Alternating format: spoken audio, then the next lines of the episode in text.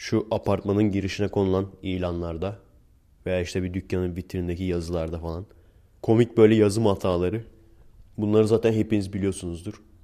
Ama size çok abartı örnekler vereceğim. Okulun park yerinin girişinde obone olmayan park edemez. Şey var. Ciğerci. Bence bir numara o. Yumuşak Y ile ama. Y ile değil. Yani Y üzerine de yumuşak G'nin çizgisi. Yumuşak Y. Ciğerci. Adam yeni harf icat etmiş. Şey var. Orospu çocuğu çöp atma. Zorunlu olarak çöp atmak zorunda kalıyorsun yani. O yazıyı görünce. Kendine laf getirmemek için. Neyse şimdi bu adamlar da çıkıp Türkçemizi konuşamıyoruz, dilimizi konuşamıyoruz diye molotof atsalar yeridir. Merhaba arkadaşlar. Nasılsınız? Keyifler nasıl? Kendinize iyi bakın arkadaşlar. Merhaba arkadaşlar, nasılsınız? Keyifler nasıl? Bugün yine pazartesi. Biliyorsunuz normalde pazartesileri podcast'in büyük bir bölümünü kaydederim. 40 dakikalık, 45 dakikalık bölümünü. Ertesi gün salı da geri kalan işte 10-15 dakikalık bölümünü kaydederim. Bugün tam tersi olacak. Çünkü bayağı geç kaldık. Üzerine de yemek yemem gerekti. Boş mideyle podcast zorlama oluyor. Gerçekten neden geç kaldığımı anlatayım size. Gerçekten ateistler bunu da açıklasın diye sorarlar ya hep. Harbiden de açıklayamadığım bir mükemmel kusursuz düzen var. Hani bir sürü şey söylerler. İşte derler dünya güneşe bir milim daha yakın olsa işte yanardık falan. Her sene zaten milyonlarca kilometre yaklaşıp uzaklaşıyor yörüngesinin içinde. Ve hayır bir milim daha yakın olsa hiçbir şey değişmezdi. Ondan sonra işte bir derece daha sıcak olsa dünya hayat olmazdı falan. Tam mükemmel yaşayabileceğimiz sıcaklıkta hayır değil. Eğer mükemmel sıcaklıkta olsaydı kıyafet giymemize gerek kalmazdı. İstersen bu söylediğini bir Sibirya'dakilere söyle. Mükemmel düzen. Bak tam bize uygun sıcaklık. Evet biliyorum. Çok soğuk yerler yaratmış, çok sıcak yerler yaratmış bizi imtihan etmek için. Ama çözecek akıl da vermiş değil mi? Evren kusursuz ama var olan kusurları bizi imtihan etmek için. İnsan vücudu kusursuz ama var olan kusurları bizi imtihan etmek için. Dünyada sadece iklim Afrika'da zencilere elverişlidir. Dikkat edersiniz zaten en kıyafetsiz gezen onlardır. Çünkü insan oraya uyacak şekilde siyah olarak evrimleşmiş. Daha sonra dünyanın diğer bölgelerine göç ettikçe üzerimize kıyafet giymek zorunda kalmışız. Biliyorum biliyorum. Kıyafeti giyecek akıl vermiş değil mi? Çıplak sokakta yaşayamayız veya donla gezerek sokakta yaşayamayız. Soğuktan ölürüz. Mükemmel vücudumuz kıyafet giymek zorunda. Ama kıyafeti dikecek akıl vermiş değil mi? Bir de şey imtihan tabii. Her neyse şey falan diyorlardı ya ben biliyorsunuz zamanında çok böyle ücretsiz VCD seyrettiğim için işte evrimciler paramparça oldu konulu. Çok VCD seyrettiğim için biliyorum. Şey falan diyorlar mesela. Su neden donduğu zaman, buz olduğu zaman daha işte yoğunluğu düşüyor. Eğer düşmeseydi buzulların altında şu anda canlılar yaşayamazdı. Eğer düşmeseydi çatır çatır gene canlılar yaşardı. Ama şu anda yaşamış olan canlı türlerinin %99'unun soyu tükendi. Geri kalan %1'i yaşıyor şu anda. Başka bir %1 yaşardı. Şu anki %1 yaşamazdı büyük ihtimalle. Ama yaşardı yani. Her neyse. Bunların hepsini zaten biliyorduk. Benim açıklayamadığım ateistler bunu da açıklayın hadi. Nasıl oluyor da her seferinde otobüs tam öteki otobüsü kaçıracağım kadar dakika geç kalıyor? Bu mükemmel kusursuz ayar tesadüf olabilir mi? Yani tam mesela 18 dakika geç kalıyor ki diğer otobüsün ben gidişini görebiliyorum yani. Hani ulan pezevenk Bir 5 dakika daha fazla geç kal bari. Yani o otobüsün gidişini görmeyeyim. Yarım saat ötekini bekliyorum. Hadi diyorum tam zamanında gelirse bu otobüs bir sonrakini kaçırmam bu sefer. Koşarım falan. Tam zamanında gidiyor. Bu sefer de öteki otobüs bir dakika iki dakika erken geliyor. İniyorum gene onun gidişini görüyorum. Hadi bakalım ateistler açıklayın bunu.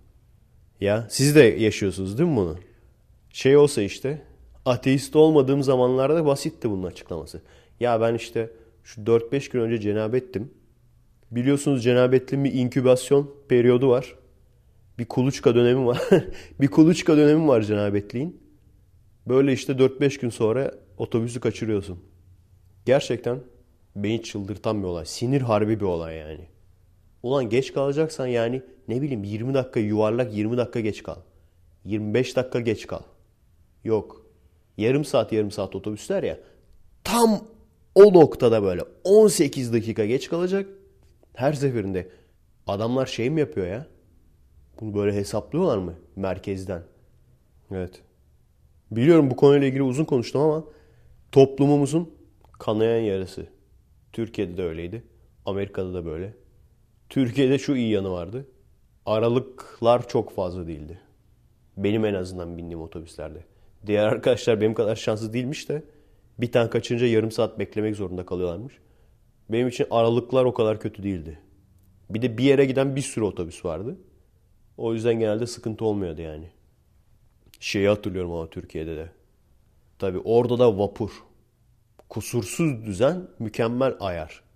Öyle bir dakikada getiriyor ki o kalabalık Karşıyaka'nın o çarşı caddesi var ya, çarşı sokağı. Onu böyle son hızla geçmen lazım. Son hızda geçsen bile böyle bazen 1-2 dakika erken geliyor kaçırıyorsun falan. Otobüsler gene öyleydi. Dediğim gibi ateistlerin açıklayamadığı mükemmel düzen bu işte. Otobüs kaçırma düzeni. Neyse. Sinirim geçti biraz. Uzun zamandan sonra değil hatta belki de ilk defa tatil yaptık. Perşembe, Cuma. Şükran günü dolayısıyla tatildi. Genelde çünkü hafta sonu tatillerinde de bir yere gitme şansımız pek olmuyor. Ya çocuk bakmamız gerekiyor. Ya gerçekten fiziksel olarak yorgun oluyoruz. Şimdi dört gün üst üste olunca iki gün astronomi serisiyle uğraştım. Evden hiç çıkmadım. İzmir'de olsa evden çıkmasam deliririm yani. Burada çıkmadım hiç şey de olmadı yani. O kadar koymadı. Gerçi evde biraz şey yapmam lazım. Egzersiz. Biraz o şişmanlık hissi geliyor yavaş yavaş. Bilirsiniz şişman olup olmamanız çok önemli değil. O şişmanlık hissi vardır. Ekstradan bir enerji olduğu zaman lüzumsuz agresifleşirsiniz falan böyle. İçinizde bir fazlalık hissedersiniz falan. İki gün böyle spor yapsanız o histen kurtulursunuz. Sanki böyle şey iki gün spor yapınca şişmanlık bitiyor falan gibi harbiden hissedersiniz yani. Lan ben artık sportifim artık şişman değilim falan diye böyle. Öyle bir moda girersiniz yani. Neyse Seattle'a indik. Hiç gitmediğim yerlere gidecektim. Bir güzergah falan koydum kendime. Şu Macklemore'un Thrift Shop klibini çektiği yer. Hemen yakınında büyük bir kitapçı. Hemen oradan yoldan devam ettim mi Bruce Lee'nin mezarı. Tramvaylar, göl falan filan derken baya bir trekking yolumuz olmuştu yani. Ama maalesef hava aşırı soğuktu. Aşırı soğuktu. Fotoğrafları görmüşsünüzdür. Paramount tiyatrosunun oraya kadar gittik. Orada fotoğraf çektirip gerisin geri döndük. Dedik abi devam edersek kesin hasta olacağız. Neyse ki hasta olmadım. Bir yandan da alışveriş merkezlerinde şey arıyorum. Kanoncu. Şu an Aralık girdi. O yüzden aralığında Patreon parasını çektikten sonra sonunda şu senelerdir hayalini kurdum. Gerçekten hatırlıyorum yani şey Türkiye'deyken falan da eşimin kafasını ütülüyordum. Bak şöyle lens var çok güzel falan filan diye. Senelerdir muhabbetini yaptığım hayalini kurduğum lensi sonunda alma şansım olacak. Artı filtrelerini tabi. Hem Seattle videolarını hem ateizm serisini daha iyi, daha kaliteli görme şansınız olacak. Özellikle gerçekten mesela cumartesi Seattle'daydık demiştim. Hava çabuk kararıyor. Aslında hani oranın gecesini falan da böyle çekmek istiyorum. Bir iki çektim. güzel olmadı tabi. Düşük ışıkta sıkıntı yaşıyor bütün lensler. Neyse işte halledeceğiz onları. Umarım dönebilirsem de daha on numara filmler, kısa filmler çekeriz. Bakalım bundan sonra hedefim ya Glidecam tam olarak fiyatını hatırlamıyorum. 500 dolar olması lazım. Eğer 500 dolarsa Glidecam'i alırım herhalde. Laptoptan önce. Ondan sonra da laptop. Her neyse alışveriş merkezine girip çıkarken dedik yemek yiyelim. En ucuz diye hamburgerciye oturduk. Amerika'da yaşayınca da insan hamburgere doyuyor yani. Hani bilmiyorum hala daha şey misiniz fast food seven. Çocukken öyleydik ya çünkü. Hani zorunlu olarak böyle sebzeli mebzeli yemekler yerdik. Arada böyle fast food olunca bayram ederdik falan. Artık o kadar bıktım ki yani yeter lan diyorum artık yeter fast food'dan falan. Ama çoğu zaman da başka seçeneğin olmuyor. Hadi dedik hiç görmediğimiz bir daha önceden oturmadığımız bir hamburgerci vardı. Oraya oturalım. Gerçekten menüler American Standard dedikleri. Ayı menü yani. Abi benim gibi bir ayı. Gerçi ben ayı değilim. Normal Türk erkeği standartlarına göre az yiyor bile denebilirim hatta yani. Ben kendim ayı olarak her ne kadar görsem de. Kendi aile bireylerime göre çünkü ayıyım. Yani bir kişilik menüyü nasıl bitiremem ya hamburger menüsünü? Bir kişilik hamburger menüsünü bitiremedim. Hani şey falan diyorlar ya hikaye yani. İşte Amerika'da obezite çok büyük bir problem olduğu için işte porsiyonları küçültmüşler de şurada ha, hiç alakası yok yani. Minimum bir kişilik porsiyon istiyorsun. Sana adam angusu komple getiriyor. Domuz eti de büyük ihtimalle gerçi de. yani bir kişilik istiyorsun. Adam sana ineği atıyor sofraya masanın üstüne yani. Onu bir yedim zaten. Ondan sonra iflah olmadım. Saat dörtte yedim o yemeği. Gün boyunca bir daha hiçbir şey yemedim abi. Öyle diyeyim yani. O yüzden hani şey falan palavra.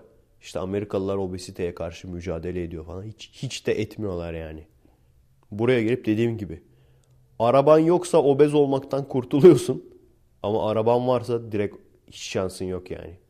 Sağlıklı yemek yasak lan burada. yani çok ilginç marketlere falan giriyorsun her yerde böyle şey. Organik şu, organik bu, organik bilmem ne. Ama ne bileyim mesela hazır milföyle yapılan böyle bir sürü değişik yiyecekler var. Tatlılar var vesaire. Ama mesela milföyün kendisi yok. Yani kimse alıp da hani bir şeyler yapayım diye alıp da şey yapmıyor herhalde. Kasmıyor. Öyle özel yerlerde bulabiliyorsun o tür şeyleri. Özel marketlerde. Bizimki gibi süpermarketler değil yani. Bizde 3-5 tane vardır. Hani temel şeyleri bulursun orada. Evet. Face'te karşılaştığım ikinci olay. Biliyorsunuz ben haberleri Face'ten alıyorum. Türkiye'de de böyleydi bu. Televizyondan almıyordum haberleri. Facebook'ta milletin paylaştığı gerçekten çok yalan haberler olabiliyor. Biraz o yüzden hani kafanın çalışması lazım.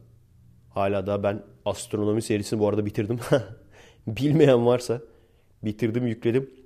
Bir sürü kişi alta yorum yazmış. Abi sen geç kalmışsın. Plüto tekrardan gezegen oldu. Nah gezegen oldu. Biraz beyninizi kullanın lan. Her şeyden önce Wikipedia'ya gir bak Plüto ne olmuş diye. Plüto gezegen olduysa Plüto'dan büyük cüce gezegenler var. Onlar ne oldu? Ya bu kadar sazan olmayın arkadaşlar. Gerçekten hani bunlar ufak zararsız şeyler. İşte Plüto'yu gezegen sanmak falan ama sizin bu sazanlığınızı kullanarak sizi çok değişik şekillerde yönlendirebilirler. İstedikleri şeyi protesto ettirtebiliyorlar. Şu ürünü almıyoruz falan diye.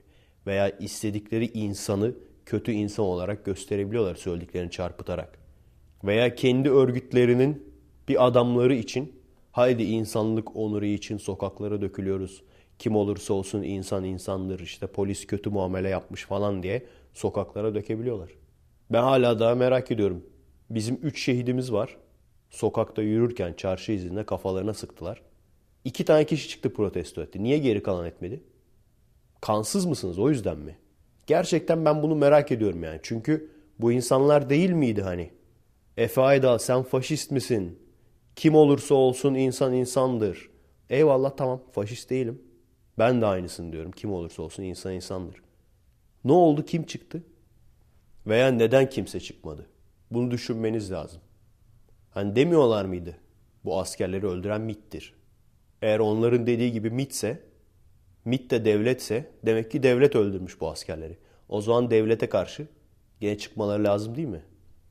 Aynısını burada da görüyorum işte. Daha önce de anlatmıştım ya.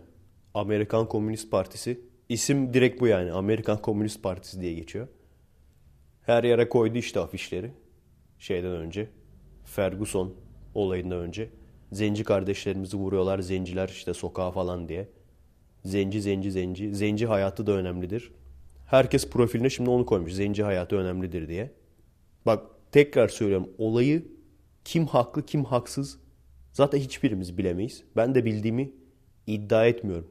Polis tamamen haksız da olabilir. Ki polisin haksız olduğu çok durum var. Özellikle bu tür kanun ile ilgili işlerde polis olsun, asker olsun, otorite gerektiren işlerde akli dengesi bozuk, manyak, sapık çok fazla insan olabiliyor. Çünkü hoşlarına gidiyor böyle şeyler. O yüzden evet olabilir. Ama şu da bir gerçek. Birileri bu tamamen iktidar mücadelesi. Kimse çıkıp da o iyi, ötekisi kötü diyemez yani. İkisi de farklı gruplar. Bu da iktidar mücadelesi. Bir grup güçsüz olduğu için bekliyor abi. Bir azınlık öldürülsün. Bir işte zenci veya Meksikalı vesaire. Bunun üzerinden polis zencileri öldürüyor diye siyaset yapalım. Bu size tanıdık geliyor mu? Geliyor değil mi? İşte o yüzden bugün bir beyaz öldürülse kimse çıkmaz. Polis şiddetine hayır diye. Burada. İşte o yüzden bizim askerlerimizin kafasına sıktıkları zaman hiç kimse çıkmıyor. Bana ne diyorlardı? Yok Efe sen faşistsin. Bizi kimse yönlendirmiyor. Bu tamamen halkın kendi refleksidir. Öyle mi? Halk o zaman refleksi uyuşmuş demek ki. Veya bazı durumlarda uyuşuyor, bazı durumlarda tekrar geri geliyor öyle mi? Olay şu. Mesela bu en son zenci ölümleri için sokağa çıkan ama aynısı beyazı olsa yapmayacak insanlar. Bunlar tabii ki de şey değil. İşte zencileri beyazlarını üstün görüyorlar. Beyazları değersiz görüyorlar. Tabii ki değil. Sorsan hayırdır hepsi benim için eşittir. Gerçekten de öyle düşünüyordur. Ama ne oluyor? Şu oluyor. Bazı durumlarda sen görüyorsun şu şunu vurmuş. Üçüncü sayfada görüyorsun ama. Hiçbir yerde afişte görmüyorsun. O yüzden içinden sokağa çıkmak gelmiyor. Bizde de aynı olay. Ama ne zaman paylaşım sitelerinde haydi işte çıkıyoruz, sokaklara dökülüyoruz vesaire diye böyle gaza getirici şeyler görürsen o zaman diyorsun ha evet bunu protesto etmek lazım. Yoksa insanların farklı düşündüğünü ben düşünmüyorum. Yani bir asker ne olacak ki gebersin diye düşündüğünü bazıları evet düşünüyor ama çoğu insanın bu şekilde düşünmediğini biliyorum. Olay bu işte. Haftanın ikinci olayı bir Galatasaraylı olarak dikkatimi çekti. Prandelli Galatasaray'dan ayrılıyor. Bu haberi gördüğümde ilk sorduğum soru Pirandelli kim oldu? Pirandelli kim oldu? Biliyorsunuz aslında cahillik övünülecek bir şey değildir. Değil mi? Bilmemekle övünülmez aslında. Övünülmemesi lazım. Biz bazen entellik olarak yapıyoruz. Ya işte ben televizyon seyretmiyorum falan. Gerçekten bu konuda cahilliğimle övündüm yani. İlk defa ülke değiştirince artık gerçekten uzak kalmayı başardım yani. Mümkün olduğu kadar kendim şu futboldaki Türk liginde işte o onu yendi. Sonra döndü dolaştı ötekisine aynı muhabbet o onu yendi falan. Şu muhabbetten uzaklaştırmaya, uzak tutmaya çalıştıkça mutlaka birileri bir yerlerden bizim rızamız olmadan bize bilgi veriyordu. Zaten lisede, üniversitede falan iyice tiksinmiştim artık bu olaydan. Üniversitede fazla şeyim yoktu, ilgim yoktu. Sadece işte Avrupa maçlarını falan takip ediyordum. Adam geliyor. Ne oldu diyor sizi diktik. Çüktük diyor yani düdük, düdükledik. Böyle bir şaşırıyorum tamam mı? Bir arkayı falan yokluyorum. Arkamı yok. Ne oluyor lan falan diyorum. Dün çok yorgundum. Ben uyurken pencereden eve mi girdiler acaba falan diye şöyle bir düşünüyorum falan. Ne oldu abi diyorum işte bilmem ne 2-1. Kocanız olduk bilmem ne. Karınız olduk. Öf, ne kadar pis pis muhabbetiniz var ya. İnsanı futboldan ulan var ya satranca şöyle bir muhabbet koy. Ben hayatımda bir daha satranç oynamam yani. Veya düşünse Aikido'ya falan böyle bir muhabbet koyduğunu. Satrançta nasıl sizi ters tuttuk da yatırdık da bilmem ne yaptık da bacak omuz bilmem ne yağlı böyle. Lubrikant şey Trojan tırtıklı, vi- vibrasyonlu. Ulan spor bu ya. Ne kadar adamın içinde cinsel sapıklık kaldıysa futbola döküyor. Neyse ondan kurtuldum şimdi. Buraya geldim tamamen kurtuldum. Bir ara yazın falan böyle uzun süre görmediğim arkadaşı demeyeyim de tanıdıklar vardı. Bir tane mesela şeyi hatırlarım. Melih Gökçe'yi seven tek kişi. Bilmiyorum ne kadar seviyordu ama sevdiğini söylediğini görmedim de şeyi biliyorum. Belediyeye gitmiş. İşte futbol takımında oynamak istemiş falan. Hani belediyeye gidip konuşacak kadar bile sevmesi benim etrafımda gerçekten değişik bir olay yani. Neyse o Melih Gökçe'yi seven tanıdığım tek arkadaş. O geliyordu falan yazın. Diyordu işte bu sene kesin biz o da Fenerliydi galiba. Bu sene işte kesin biz şampiyonuz şunu aldık bilmem kimi aldık. Rumeni sayıyor sayıyor. Filanca kişi diyor altyapının bak bilmem neyin altyapısının yıldız isimlerinden falan. Abi ben o takımı bilmiyorum ki daha bana altyapısını söylüyorsun. Daha ben o takımın üstünü bilmiyorum yani. Adamı şaşırtırdık. Şey falan derdik. Evet ya herhalde öyle olacak falan. Adam bir şaşırırdı falan. Muhabbet kısa bitti. Hani şeyi bekliyor. Biz de böyle Galatasaray'ın transferlerini biliyoruz. Biz de böyle sayacağız. Ama işte Galatasaray'da bak şununla el sıkışacak falan bilmem kim. Senelerdir hala futbol oynayamadım ya. Kaç sene olmuştur ha. Burada futbol dersleri falan veriyoruz da millet küçük yani. Gerçi bir iki yeni büyükler geldi. Her neyse benim mesai başlamak üzere. Yarın artık daha detaylı olarak geniş kapsamlı konuşuruz. Yarın görüşmek üzere arkadaşlar.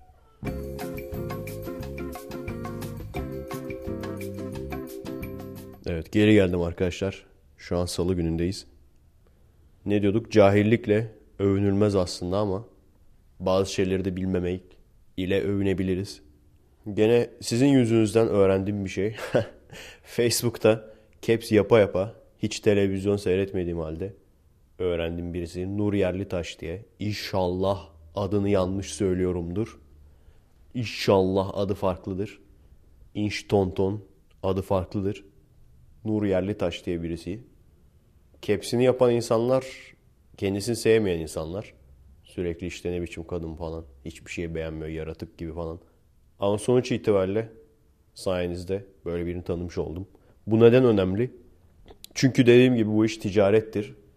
Bir insanı ünsüzken alıp çok kısa zamanda ünlü yapıp ondan sonra onun üzerinden rating veya reklam geliri elde etmek bu işin ticaretidir.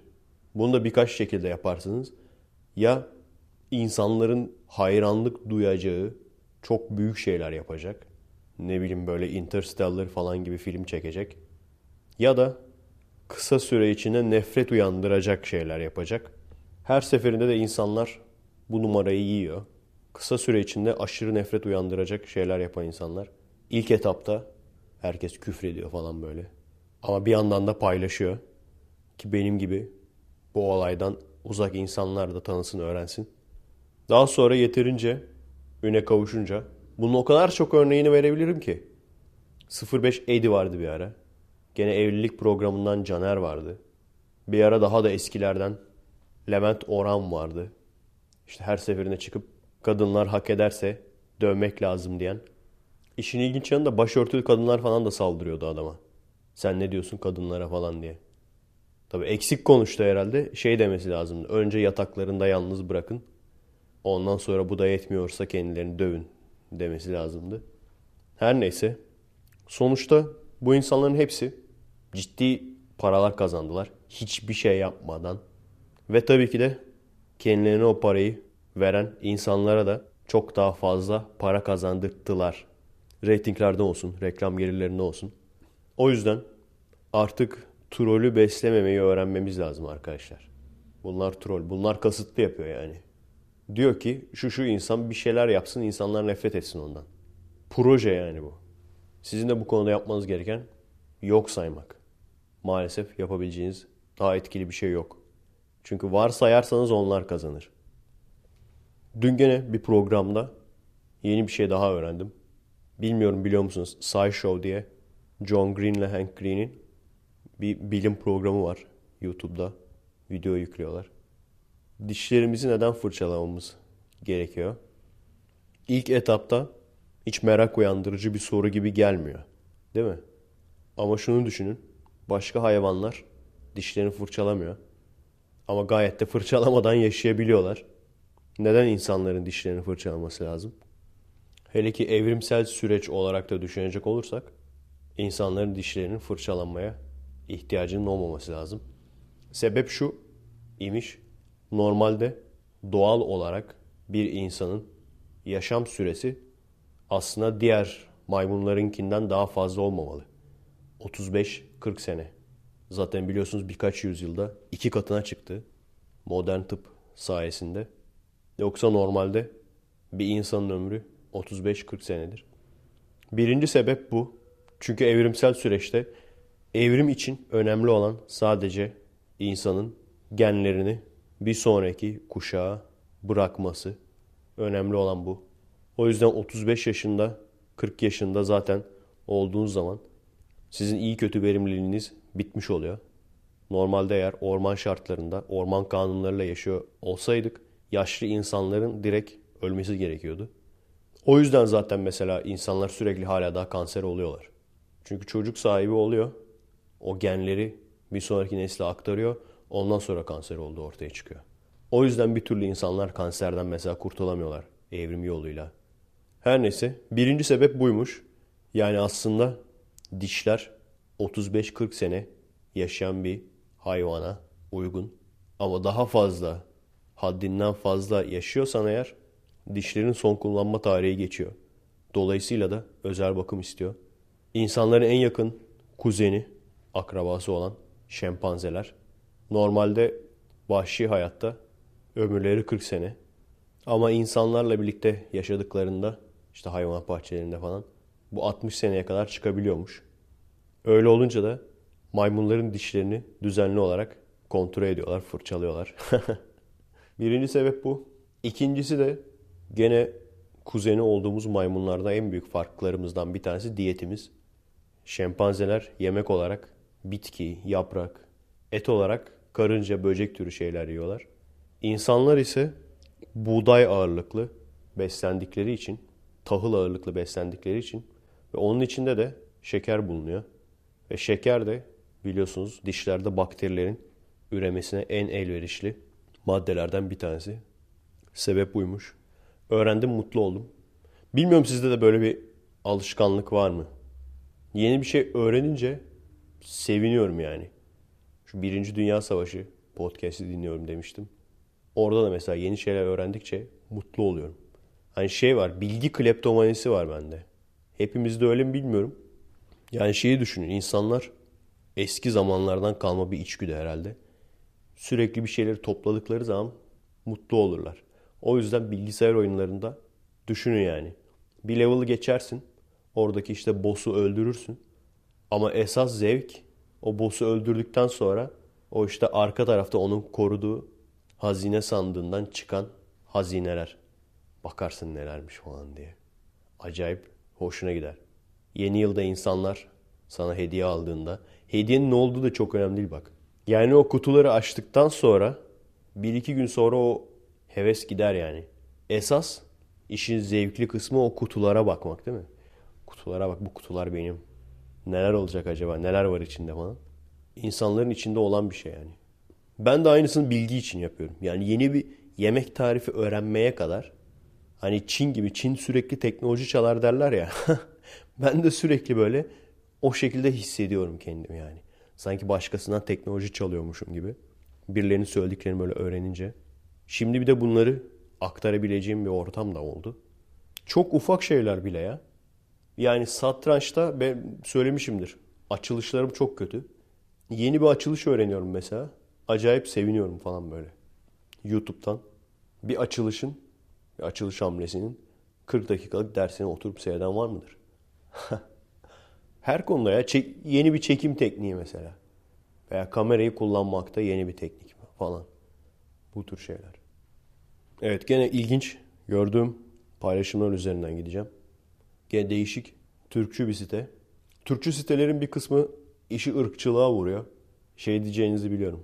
Sen nereden biliyorsun? Madem takip etmiyorsun. Çünkü paylaşıyorlar abicim. Arkadaşlarım Ben de ekli olan insanlar paylaşınca ben o sayfayı takip etmesem de bana geliyor. Bir tane şeyi paylaşmışlar. Sıcağı sıcağınadaki yarı maymun yarı fare çocuklar diye bir video paylaşmıştım bir ara. Biz onu bayağı seyrettik. Çünkü şimdiki televizyona göre çok farklı. 20 sene öncesinin temiz bir 20 senesi var yani. Sıcağı sıcağınası. Çok trajikomik şeyler var. İşte o çocuklara sıcağı sıcağına dedirtmeye çalışıyorlar falan böyle. Her neyse. Çocuk değil gerçi onlar. Benim yaşımda adam da. İşte onlara sıcağı sıcağınayı seviyoruz falan dedirtmeye çalışıyorlar. Diyemiyorlar falan böyle. Onların resimlerini koymuşlar. Bu yeni bir paylaşım. Sigara içerken böyle. Resimlerini koymuşlar. Altta da şey yazmışlar işte. Kürt ırkı bilmem ne tarih boyunca falan. Gene, gene öyle bir şeyler yazmışlar. Tam da hatırlamıyorum ne yazdıklarını da. Şimdi birincisi tiplerinin öyle olma sebebi ırkları değil akraba evliliği olmaları. Keşke hani ben ona da razıyım. O insanları paylaşıp işte akraba evliliğinden böyle sonuçlar çıkıyor falan deseniz ona da razıyım yani. İkincisi o adamlar belki de öldü yani. Çünkü diyorum ya 20 sene geçmiş aradan. Ölmedilerse de gerçekten merak ediyorum. Ne oldular? Gene de güldük tabii. Hatta iki kat güldük. Çünkü o şey de aklımıza geldi. İşte onlara sıcağı sıcağına dedirtmeye çalışıyorlar falan. O aklımıza geldi bir. İkincisi de onları gösterip altına işte Kürt ırkı böyledir falan yazma. Şeyi hatırlıyorum. Hacı SVF gene alıp bir site şey paylaşmıştı. Babasıyla ilişkiye giren sapık Kürt falan diye. Adamlar direkt hayat hikayesini yazmışlar olayın yani. Sadece bakarak. Bazen gerçekten. Yani siz bana bakmayın. Ben öyle ırkçı şeylere de gülüyorum. Gülmek bilmiyorum gülmek ırkçılık sayılır mı ama bazen gülüyorum yani öyle. Özellikle video isimlerini görünce çoğu zaman video ismi videonun kendisinden daha komik oluyor. Sadece isme bakarak sadece isme bakarak uzun uzun güldüğüm zamanları hatırlıyorum. Sırf böyle ırkçı olan şeyler değil. Bir sürü çeşit bu şekilde paylaşılan video var. Şeyi hatırlıyorum mesela. Ağıt yakarken yanlışlıkla mezara düşen Kürt diye. Ondan sonra izdivaç programında gelin adayını görünce kendini tokatlayan adam. Bir de şey vardı. Dünyada ve Türklerde diye. Dünyada diye gösteriyorlar. Adam arabasıyla son model bir arabayla drift yapıyor böyle. Virajlardan geçerken. Türklerde diye gösteriyorlar. Adam Şahin'le drift yapmaya çalışıyor. Arkayı yandan götü bir vuruyor şeye. Duvara parçalanıyor falan. İlginç bir açıklama gördüm. Bir tane transseksüel açıklama yapmış. Demiş ki Türk erkeklerinin yarısı biseksüeldir. Bir kere çok güzel politik konuşmuş. Şimdi kimse ona itiraz etmez. Çünkü yarısı diyor. Herkes der ki e, ben o yarısından değilim ki öteki yarısından falan. Bana sordular, yolladılar. Ne düşünüyorsun bu açıklama? İşte bak Türklere hakaret ediyor falan diye. Şimdi esas biseksüel demekle neyi kastettiği önemli. Eğer şunu kastediyorsa o zaman o zaman tartışılabilir. Hani yoklukta yoklukta oğlana veya arkadaşına hallenecek adamları kastediyorsa o zaman olabilir, tartışılabilir yani. Etrafınızda da çok görmüşsünüzdür. Ben askerde şeyi hatırlarım, hep söylerim. Bir tane asker vardı, hafiften ılıktı. Herkes ona top derdi. Ama en azından belki yarısına yakınının kucağında görmüşümdür yani. Top top diyorlar ama gidiyorlar peşinden. Adamın yani bizde daha abartı şeyler olmadı da benim arkadaşlar çok daha abartı şeyler görmüş yani. Tuvalette falan basmış böyle. Ondan sonra şeyleri falan. Yani evli barklı adamların söylediği laflar işte. İbneye kaymak ibnelik değildir. Şimdi bunu söyleyen adam uyandırmak gibi olmasın ama sen biseksüelsin abi. Veya şeyi düşünün. Oğlanlar mesela. Oğlan kendini pazarladığı zaman yollara çıkıp ne kadar çok müşterisi çıkıyor. Bunların hepsine biseksüel diyecek olursak ki bence öyle. O zaman olabilir. Transseksüelin dediği doğru olabilir. Ben arkadaşa sormuştum. Şimdi ismini vermeyeceğim. Arkadaş Tepeciğin müdavimlerinden. Şimdi bu arada Tepeciğin ne olduğunu bilmeyen varsa İzmir'in Karaköy'ü oluyor. Daha önce de söylemiştim. Bazı insanlar gitsin abi. Siz gitmeyin. Bence de çok zavallı bir durum. Ama bazı insanlar da gitsin abi. Gitsin ki sonra sana bana atlamasınlar yani. Her neyse öyle bir müdavimi olan bir arkadaş vardı. Kendisine sordum bir gün. Dedim bak askerde hep travesti muhabbeti yapıyorlar. Travestileri çok seviyoruz. Gerçekten öyleydi ha. Yani özellikle travestiyi seviyorlarmış bir de. Çok taş gibi oluyor falan diye. Abi adamın pipisi var. Hadi memesi yoku geçtim. Pipisi var. İsterse Zeus heykeli olsun. İsterse Jüpiter büstü olsun abi. Pipi lan. Bu başka bir şeye benzemez yani. Neyse, neyse tamam ben çözemiyorum zaten o arkadaşların mantığını da. Ve bunlar şey falan değil yani. Gay falan kesinlikle değil. Bunu söyleyen adamlar. Neyse bunu işte o müdavim arkadaşa söyledim. Dedim bak askerde böyle diyorlardı bana.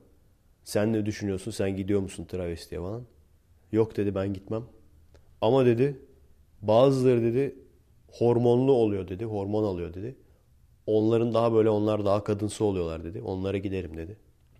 Bir de o var tabii yani. Bu işin hormonlusu, hormonsuzu, GDO'lusu, organik travesti, GDO'lu travesti, doğal tarımla üretilmiş olanı var. Çiftliklerde serbest dolaşma yöntemiyle üretilmişi var. Biliyorum muhabbet çok pis bir muhabbet ama Türkiye'nin gerçeği. Yani iyi bir tartışma konusu işte. Ben o açıklamayı yapan transseksüel arkadaş kadar istatistikçi birisi değilim. O yüzden yüzdeyi bilemem. Kendisi büyük ihtimalle benden daha iyi biliyordur yaşayarak.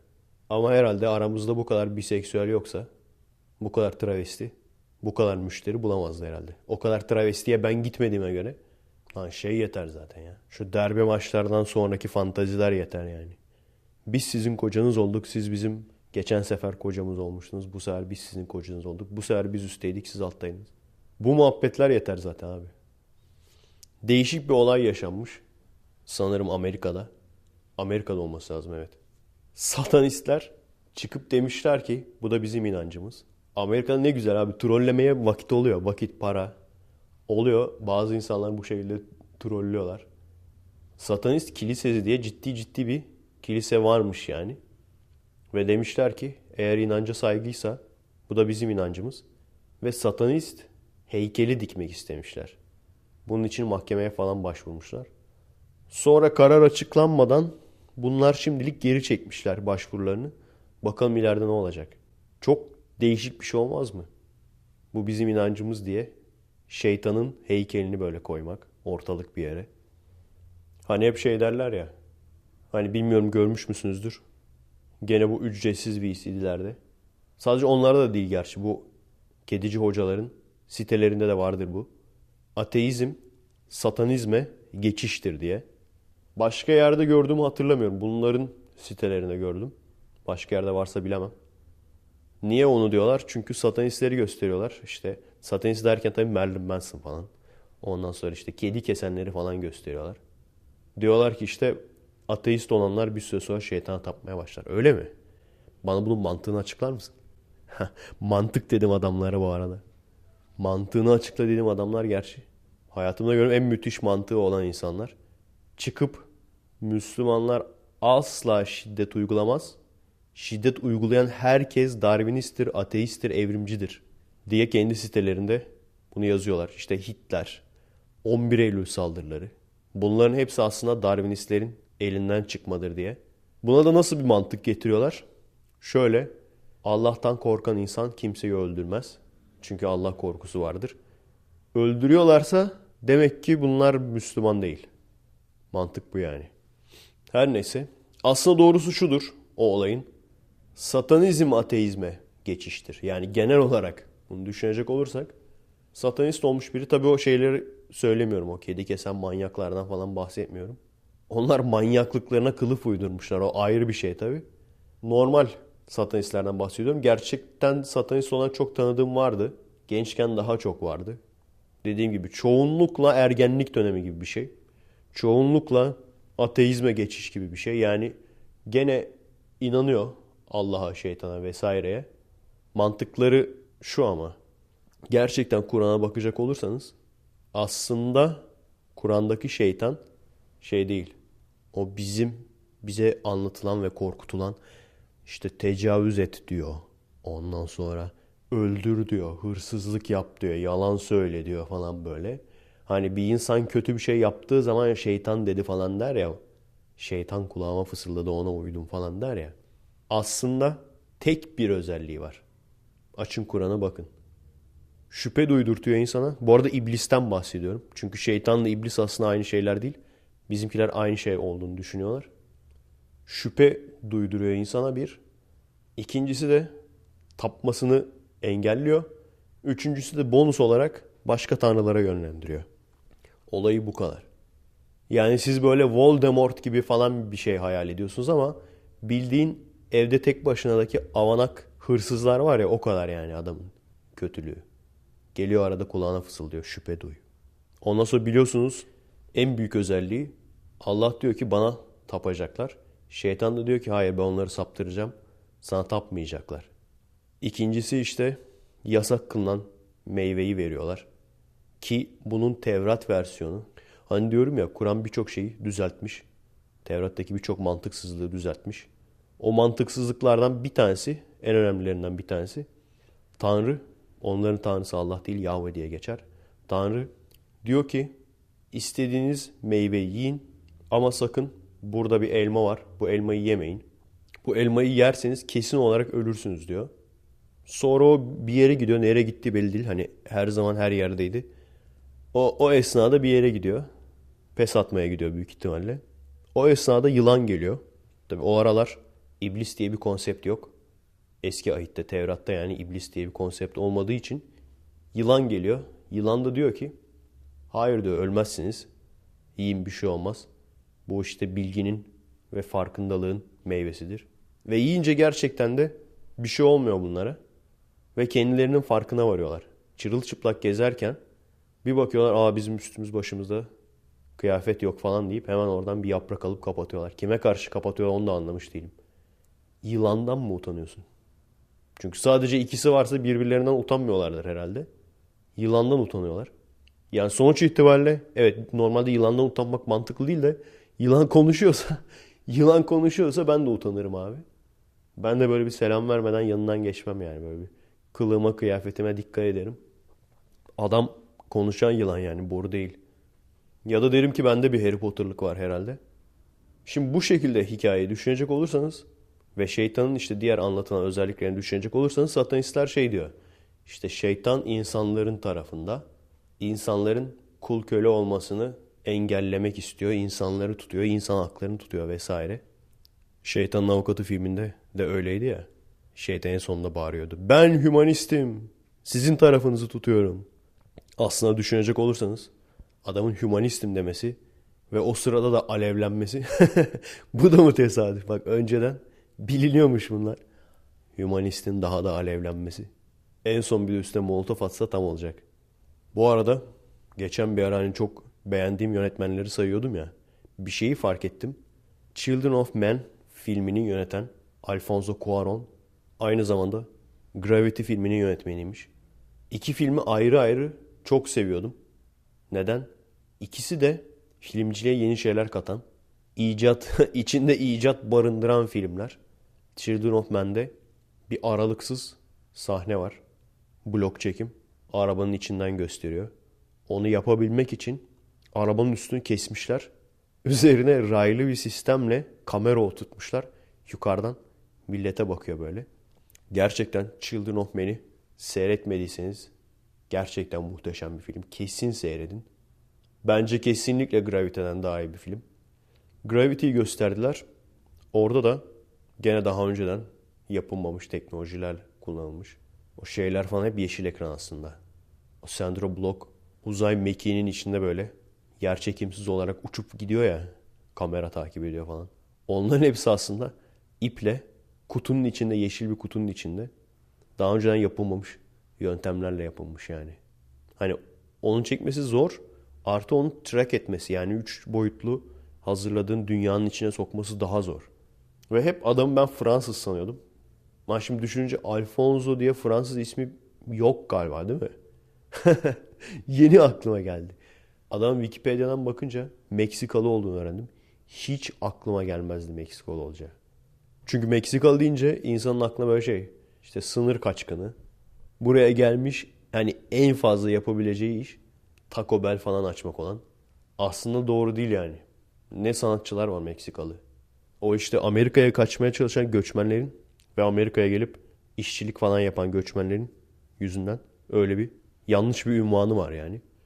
Evet, Alfonso Cuarón'u da belirtmeden geçmeyeyim dedim. Film istiyorsanız seyredecek adam gibi. Children of Men. Evet, biraz da kısa kısa gidelim. Kısa kısa alakasız konular bölümümüz. Çok ilginç bir olay anlatacağım. Hatırlıyor musunuz? Bir ara şey demiştim. Bir yerde çocuklara astronomi ile ilgili ders vermek istiyordum. Türkiye'de. Adamlar sen muhalifsin burası AKP'li mahallesi. Sen buraya gelirsen kimse gelmez. Deyip beni geri çevirmişlerdi. Burada şu an çalıştığım yerde patron ateist olduğumu biliyor. Gidip çocuklara öyle ateizm propagandası falan yapmıyorum. Evrimi falan anlatıyorum gerçi de. Öğrencilerin arasında Hristiyan pek olmadığı için belki de hiç yok bilmiyorum. Bunların arasında Hristiyan pek olmadığı için belki de hiç yok bilmiyorum. Hiç olmayabilir yani. Bunlar sorun olmuyor ve burada çok iyi şartlarla. Yani düşünecek olursanız evet çok yoruluyorum çünkü uzaktan gidip geliyorum. Uzaktan gidip geldiğim için çok yoruluyorum. Full time çalışıyormuşum gibi yoruluyorum ama esasen düşünecek olursanız günde 4 saat çalışıyorum part time. Eşim 6 saat çalışıyor. İkimiz birlikte 10 saat çalışmış oluyoruz. Haftada 5 gün. Ama hem geçimimizi sağlıyoruz hem de üstüne biraz para kalıyor yani. O da gelecek için çünkü gelecekte çok fazla tatil. Bir hafta iki hafta tatil olacağı zamanlar olacak. O zaman tabii para almayacağız. O zaman için o da. Her neyse Türkiye'de böyle bir şey diyebilirsiniz. Şimdi buna paralel olarak Utah'ta yaşanan bir olayı anlatayım size. Bilmiyorsanız eğer Utah çok ilginç bir şekilde Amerika'nın en dinci, din olarak en yoğun, Teksas'tan falan daha yoğun bir şehri. Yani o işte grafikler falan vardır böyle. Dinciliğin, dine verilen önemin. Ondan sonra işte insanların yüzde kaçı hayatını dine adamış vesaire. Bu tür grafiklerde işte benim bulunduğum yer mesela Washington eyaleti. Ondan sonra Seattle falan hep açık mavidir. Daha dinci oldukça koyulaşır. Texas falan lacivert. Utah siyah direkt. Neden ilginç? Esas işin ilginç yanı şu. Dinci ama hangi din? Hristiyan değil. Salt Lake şehri Utah'ın içinde Mormonların karargahı. Yani Mormon olmadan orada barınamıyorsun bile. Neden? Seninle iş falan yapmıyorlar. Hani gelip dövemezler tabii de. Çünkü orası Türkiye değil. Dövüp de ondan sonra dinime küfretti falan deyip sıyrılamazlar. Öyle bir dünya yok. Buna rağmen o kadar abartı bir şehirde ateizm kongresi yapmaya karar veriyorlar. Ateizm kongresi yapmaya karar veriyorlar. Orada Utah'da özel işte billboard reklam şirketleri var. Onları tek tek arıyorlar. İşte şey diyorlar. Sizin billboardlarınıza ihtiyacımız var. Neden? İşte ateizm kongresi yapacağız. Orada onun işte reklamını yapmak için. Adamlar 40 takla atıyor biliyor musun? Hani çıkıp da şey diyemiyorlar. Kardeşim biz öyle ateistlere ateistlere reklam vermeyiz. Deseler çünkü derlerse direkt çok büyük cezası var yani. Büyük ihtimal para cezası. Ayrımcılığa giriyor yani.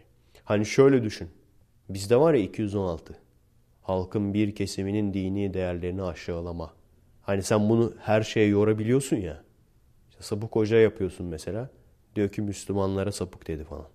Deyip sana bu şekilde dava açabiliyorlar. Veya Allah yok din yalan diyorsun. Sana 216'dan dava açıyorlar. Bunu bir de şöyle yapıldığını düşün. Mesela ben bir yere gidiyorum. Bana diyorlar ki kardeşim kusura bakma ateistleri işe alamayız. Bunlara da aynı şekilde 216'dan dava açılabildiğini düşün. Öyle yani. Çok ilginç yani aradaki fark şey falan böyle ya. Adamlar bir ton böyle bahane uydurmuşlar biliyor musun? Billboard'u vermemek için. İşte şey falan demişler. Ya e, dolu biz şey yapmışız. Rezerv etmişiz. Şimdi baktık falan. rezerv etmişiz veremeyiz falan filan. Hani Türkiye'de yaşadıklarını düşünse mesela buraya ben başvuruyorum. Şey diyorlar bana. Aa kusura bakın burası Republicanların mahallesi. Seni alamayız işe falan. Böyle bir şey deseler iliklerini emerim yani. Açtığım davalarla. Şeye korkuyorlardı biliyor musunuz? Bakın çok ilginç bir şey diyeceğim. Şeye korkuyorlardı ya. Bir tane çocuk vardı.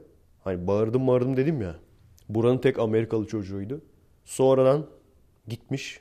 Neyse ki şu an hiç gelmiyor artık. Kurtulduk. Çocuğu atmaya korkuyorlardı.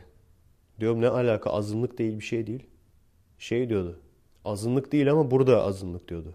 Biz şimdi diyordu Hintlilerin açtığı bir işletmeyiz. Çocuklarımızın da çoğunluğu Hintli.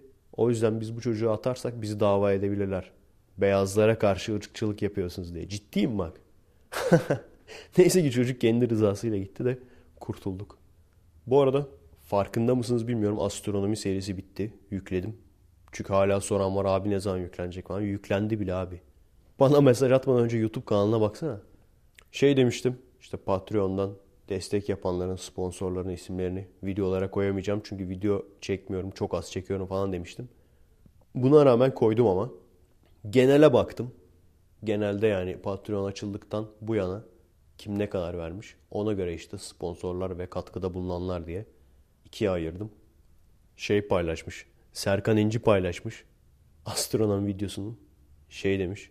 Ömrümde Türkçe bir kaynaktan astronomi konusunda bu kadar detaylı bir program seyretmemiştim.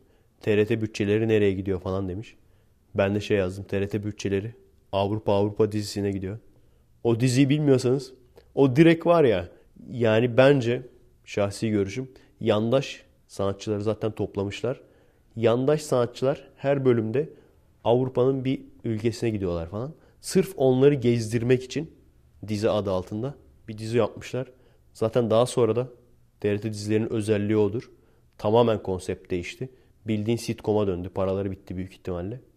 Bir iki tane öyle ilginç TRT dizisine rastladım biliyor musunuz? Bir tane vardı. Aynen arka sokaklar gibi böyle. O şekilde polisiye bilmem ne her gün bir olay oluyor. Ondan sonra ne oldu biliyor musunuz? Para bitti büyük ihtimalle. Olaya bak. Orada başrolde kadın polis vardı tamam mı? Kadın polis emekliye ayrıldı ve evdeki emeklilik hayatını konu alan sitcom'a döndü olay. yani Arka Sokaklar dizisini düşün. Arka Sokaklar belli bir sezondan sonra diyelim. O Rıza Baba mesela emekli oluyor. Diğerlerinin hepsi diziden çıkıyor. Rıza Baba'nın evde yaşadığı komik olaylar olarak devam ediyor. Her neyse TRT bütçesi oraya gidiyor. TÜBİTAK bütçesi de ben esas onu merak ediyordum. TRT bütçesinden çok. TÜBİTAK bütçesi de biliyorsunuz en son doğru mu yanlış mı bilmiyorum. Ben Radikal Gazetesi'nin yalancısıyım. TÜBİTAK destekli bir deney diye yazmışlar. Kur'an okunduğu zaman daha çok büyüyen bitki.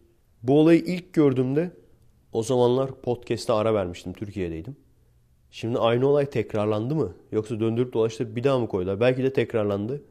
Sonuçta sürekli bilim fuarları oluyor. Aynı olayı bir daha gördüm. Bu sefer Radikal'de gördüm artık. Radikal'in sitesinde tabii ki. Arkadaşlar paylaşmış. Şimdi birincisi, birincisi olmak istediğim. Bu bilim mi? Veya bu olay neyi kanıtlar? Ben size deneyi de anlatayım. Üç tane aynı tür bitkiyi alıyor bir öğrenci. İşte aynı çeşit gübreyi veriyor. Aynı miktarda suyu veriyor. Aynı miktarda güneş veriyor. Ama tek fark bitkilerin bir tanesine Kur'an dinletiyor. Bir tanesine hiçbir şey dinletmiyor. Bir tanesine arabesk dinletiyor. Bu, bu bilimsel bilim fuarına çıkmış bilimsel deney bu abi. Sonra Kur'an dinleyen bitki çok hızlı bir şekilde büyüyor. Hiçbir şey dinletilmeyen normal büyüyor. Arabesk dinletilen de çok az büyüyor. Ve işte sonuç olarak Kur'an dinletmek bitkileri büyütür. Ne kadar ilginç ki TÜBİTAK tarafından desteklenmiş, kanıtlanmış bilimsel bir olay olmasına rağmen nedense bizim tarlalarda uygulanmayan bir olay. Her neyse böyle bir deney gördüğünüz zaman her şeyden önce şunu sorayım size. Sonuç olarak ne dersiniz? Şunu der misiniz? Evet Kur'an okutulan bitki daha hızlı gerçekten de büyüyormuş. Veya işin içine bak dini hiç katmayalım. Tamamen bilimsel olsun diye. Kur'an yerine klasik müzik dinleyelim. Klasik müzik dinletilen bitki çok fazla hızlı bir şekilde büyümüş. Buna sonuç olarak klasik müzik bitkilerin büyümesine yardımcı olur. Bitkilerin büyümesini hızlandırır. Der misiniz? Tekrar soruyorum bak olay ortada. Her şey aynı. Klasik müzik dinletilen daha fazla büyümüş. Hiçbir şey dinletilmeyen normal büyümüş. İşte arabesk dinletilen az büyümüş. Buradan yola çıkarak bu sonuca varabilir misiniz? Klasik müzik dinletmek bitkilerin büyümesini hızlandırır. Evet diyenler bilemedi. 1. Bir kere her şeyden önce bu deneyin dürüstçe yapıldığını varsayıyorum. Sonra öteki boyutuna da gireceğiz için de öncelikle dürüstçe yapıldığını varsayıyorum. Neden evet diyemeyiz? Her şeyden önce böyle bir sonuca varmamız için bu deneyi bir kere değil yüzlerce kere yapmamız lazım. Ve bir kişinin elinden değil bu deneyi mesela gördükten sonra yüzlerce farklı ülkeden yüzlerce farklı laboratuvarda bunun tekrarlanması lazım. Çünkü sebep her şey olabilir. Hepsini geçtim. Tamamen tesadüf de olabilir. Yani şunu düşünün. Hiçbir müzik dinletmeseniz bitkilere illaki bir tanesi daha fazla büyüyecek. O kesin bir şey yani. O daha fazla büyüyene de hangi müziği dinlettiyseniz o müzik onun büyümesine yardımcı olur diyemezsiniz. Tek seferde. Bu şey gibi 3 tane hasta vardı. Bir tanesine Müslüman duası okudum, bir tanesine Hristiyan duası okudum, bir tanesine Budist duası okudum. İşte hangisi iyileştiyse o Tanrı gerçektir. Bunun demek gibi bir şey. Bu bir. Bir kere o yüzden bu geçerli bir deney değil. Hani bunu hiçbir şekilde kanıt olarak sunamazsın. Bu bir. İkincisi diyelim ki 100 kere tekrar ettik ve aynı sonucu bulduk. Buna gene de klasik müzik yardım ediyor diyemeyiz. Belki klasik müzik türü müziklerde yani o müziğin belki bir rahatlatıcı etkisi olduğu için o bir şekilde etki ediyor olabilir. O zaman ne yapacağız bu sefer? Klasik müziğe benzer başka tür müzikler dinleteceğiz. Aynı etkiyi veriyor mu? Onu göreceğiz bu sefer. Yani bilim bu arkadaşlar. Hani o yüzden hani bilimsel olarak kanıtladık falan filan diyorlar ya birçok şeyi. Aslında söyledikleri o kadar bilimle uzak ki. Bilim dediğin şey bu şekilde adım adım ilerlemesi lazım yani. Ve bunların da hepsini geçtim. Bence zaten bu deney kesinlikle dürüstçe yapılmış bir deney değil. Kesin eminim buna. Nereden eminim? Daha önceki yaşadığım tecrübelerden. Büyük ihtimalle benim tahminimdir bu. Üç tane bitki. Baktı hangisi daha çok büyüyor. Ona dedi ki ben buna Kur'an dinlettiririm. Bu kadar basit. Çünkü işin içine din, Kur'an, ayet koyduğun zaman kimsenin seni sorgulamaya cesareti olamaz. Kimsenin seni sorgulamaya gücü yetmez. Çünkü seni sorgularsa seni hemen din düşmanı olarak etiketleyebilirler. Veya işte kutsalıma hakaret ediyor vesaire. Ben ciddi ciddi yapacaktım o deneyi biliyor musunuz? Beş tane falan böyle bitki. Dubstep dinletecektim bir tanesine falan. Bir tanesine rock, bir tanesine metal, bir tanesine klasik müzik. Neden yapmadım? Sebep çok basit. Ben yaptığım zaman kimse inanmaz ki. Herkes şey der. O kesin sen şey yapmışsındır. Bir tanesine fazla gübre koymuşsundur falan der. O yüzden benim hani kamera karşısına yapacağım deneyin hiçbir geçerliliği olmayacağı için ama bunu bir gün gerçekte yapmak isterim yani. İnsanların huzurunda. Evet arkadaşlar. Gene çok konuştum galiba. Gizli Efekest.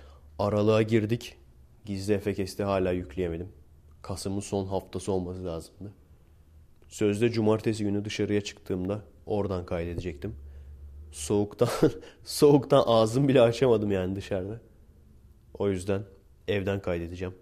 Büyük ihtimalle yarın kaydederim diye düşünüyorum. Kafamda başka bir yer var. Şu an çalıştığım yerin ön tarafı. Açık hava. Bir taraftan orada sincapların arasından yürürken bir taraftan kaydederim. Yarın yaparım diye düşünüyorum. Tonton nasip ederse. Ben de direkt klasik şey değil mi? E, işi sallayan Türk modeli. Yaparız abi ya ne olacak? Kaç gün gecikti. Yaparız abi ya ne olacak ya? Dur şu sigaramı bitireyim abi. Kaçmıyoruz ya. Evet kendinize iyi bakın arkadaşlar. Bir saati geçti mi bilmiyorum. Ama eğer geçtiysem haftaya görüşürüz. Adresimiz youtube.com bölü kommek twitter.com bölü kommek Destek olmak isteyenler için de patreon.com bölü Efe Aydal. Kendinize iyi bakın. Bilime emanet olun. Merhaba arkadaşlar. Nasılsınız? Keyifler nasıl? Kendinize